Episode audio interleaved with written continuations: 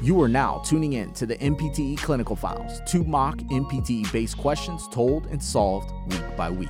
Thank you for tuning in to the NPTE Clinical Files. My name is Kyle Rice, the NPTE Prep Coach, the founder of the PT Hustle, and the creator of the NPTE Prep Success Coaching Program.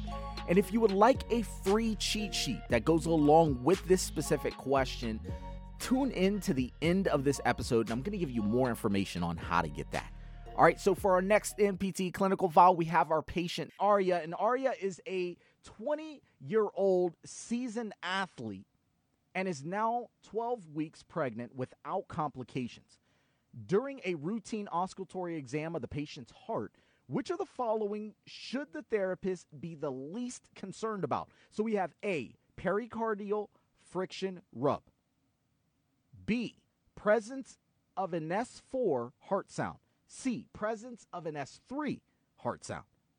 And D is presence of a loud cooing sound at the second intercostal space on the right. All right, complete mouthful right there. All right, so let's go up to the top. Again, we have Arya. She's a 20 year old seasoned athlete. All right, so we got an uh, we got an athlete on our hands who is 12 weeks pregnant without any complications. What does that mean to you? I mean, I would say that this patient's relatively healthy, wouldn't you say? I mean, there's nothing in here to let me know that there's something going on with the pregnancy or there's something going on with with her heart or anything like that, right? So relatively healthy person. Now, during a routine auscultatory exam of the patient's heart. Now let's stop there. Hold on. Before we really go into the rest of the stem, let's stop. During a routine auscultatory exam of the patient's heart. So we're listening to the patient's heart like what would you expect to be finding with this seasoned athlete who's pregnant? Would you expect to be finding anything special? I mean again this patient's relatively healthy right? So we wouldn't really be expecting something to be wrong per se. I mean could be. So the rest of the stem says which of the following should the therapist be the least concerned about? What would, what should we not be worried about with this seasoned athlete who's pregnant without complications. So let's go into the answer choices. We got A, pericardial friction rub. B, presence of a S4 uh, heart sound. C is presence of an S3 heart sound. And D is the presence of a loud cooing sound at the second intercostal space on the right. All right. So A, pericardial friction rub. What is that really about? Think about this now. Slow up the car a little bit. Put on cruise control if you have to pericardial friction rub. What is that? You should be thinking to yourself, okay, so that's a leathery sound. We do hear it on heart auscultation. All right, we can hear it, I should say. Pericardial friction rub is this leathery, scratchy sound that we get. And it's usually when there's some type of condition like pericarditis, because it's an inflammation around the heart tissue.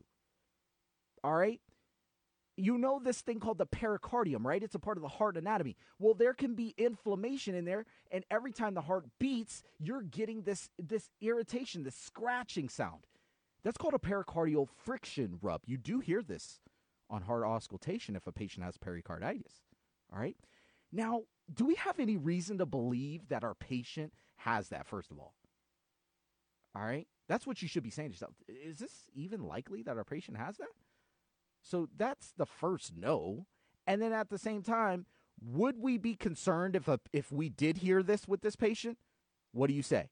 You should be saying, "Hex, yeah, I'd be concerned. Yeah, patient shouldn't have that." So that is not the answer. Remember from the question stem, which one are we the least concerned about? Least concerned. And we would be concerned about pericardial friction rub. All right, let's go to B. B says the presence of an S4 heart sound. Now, this is where again I try to memorize this stuff was when I was in PT school, try to retain as best as I could. I always used to forget like S4, okay, what the heck is that? Um the way I used to remember it though is S1, S2 are the normal heart sounds, you know like lub dub, right? Well, S1, S2 and what comes after S2? S3, right? And so that's how the sound goes S1, S2, and S3.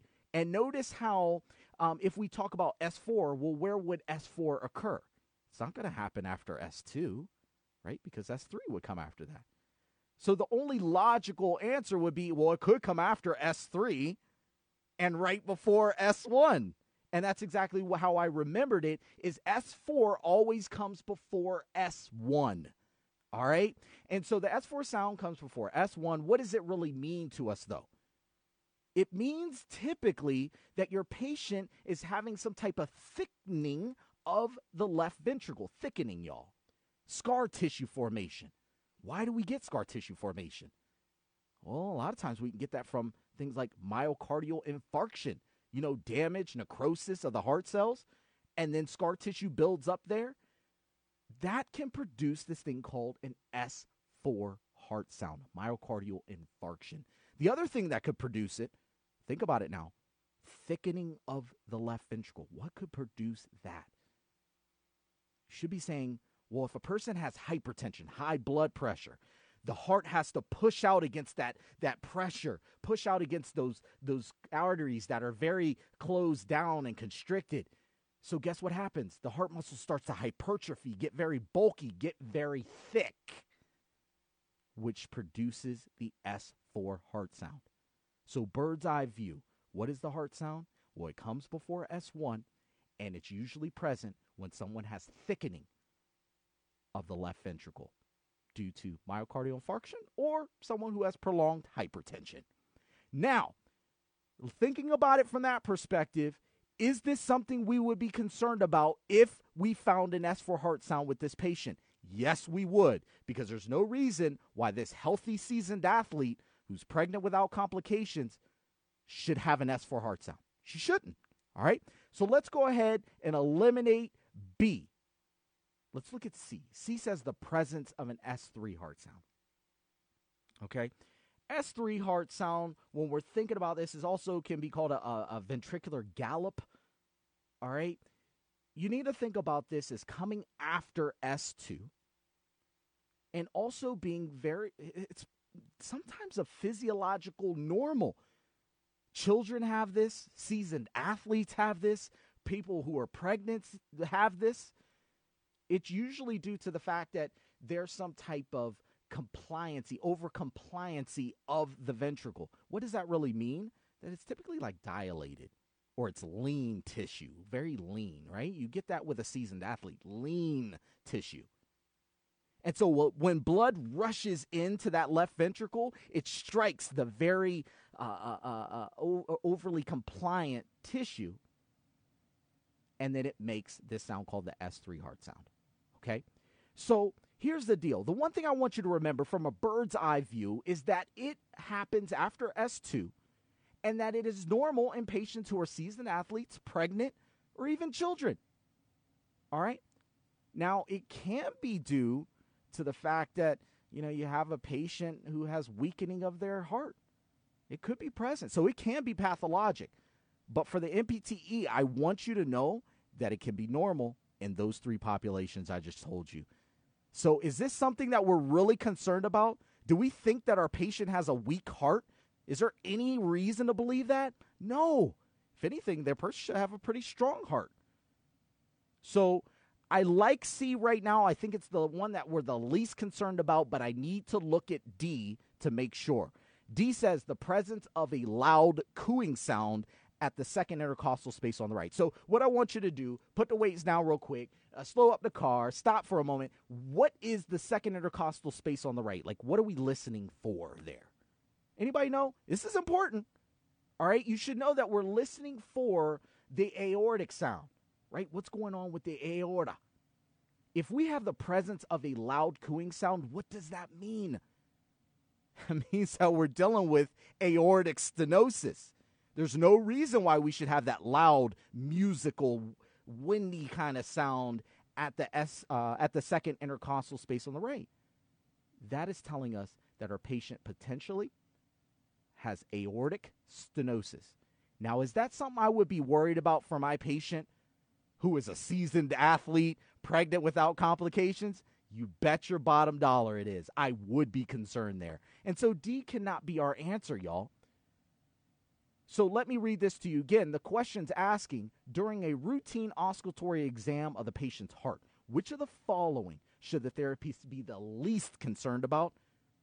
Well, we should be the least concerned about the presence of an S3 heart sound. The final answer here is C. Congratulations to those of you who got this question correct. For those of you who didn't, listen, this is one area I need you to understand for the NPTE, not just the locations of where you would listen to the aorta or the semilunar valves or the tricuspid, the mitral. You need to know that for sure. But you also need to know what is the S4? What is the S3, the S1, S2? What do these mean to us? And what do these indicate? Because it's going to be really important during your auscultatory exam to find these and make the right of judgment whether you want to refer that patient out or not. All right, so super important information for you to know here. Okay. Now, I never want to just leave you with that. For the, so, for those who are on the podcast right now, I want you to go into your show notes, click the link in there because I have a cheat sheet, and this cheat sheet is going to talk to you about S1, S2, S3, S4. Give you a little bird's eye view of those, everything that you need to know for the NPTE. I'm also going to talk to you about all the different areas that you need to listen to in the thorax. All right, so you're 100% prepared for this area on the NPTE. All right, so go in there and get that right now. I want to thank you for tuning in to this episode of the NPTE Clinical Files. My name is Kyle Rice, the NPTE Prep Coach, and as always, keep learning, stay committed. I'll see you on the next one. This episode of the NPTE Clinical Files is brought to you by the NPTE Test Strategy Playbook. If you are constantly getting down to the final two answers but always seem to select the wrong one, visit destroythenpte.com to learn how to get down to the final answer fast.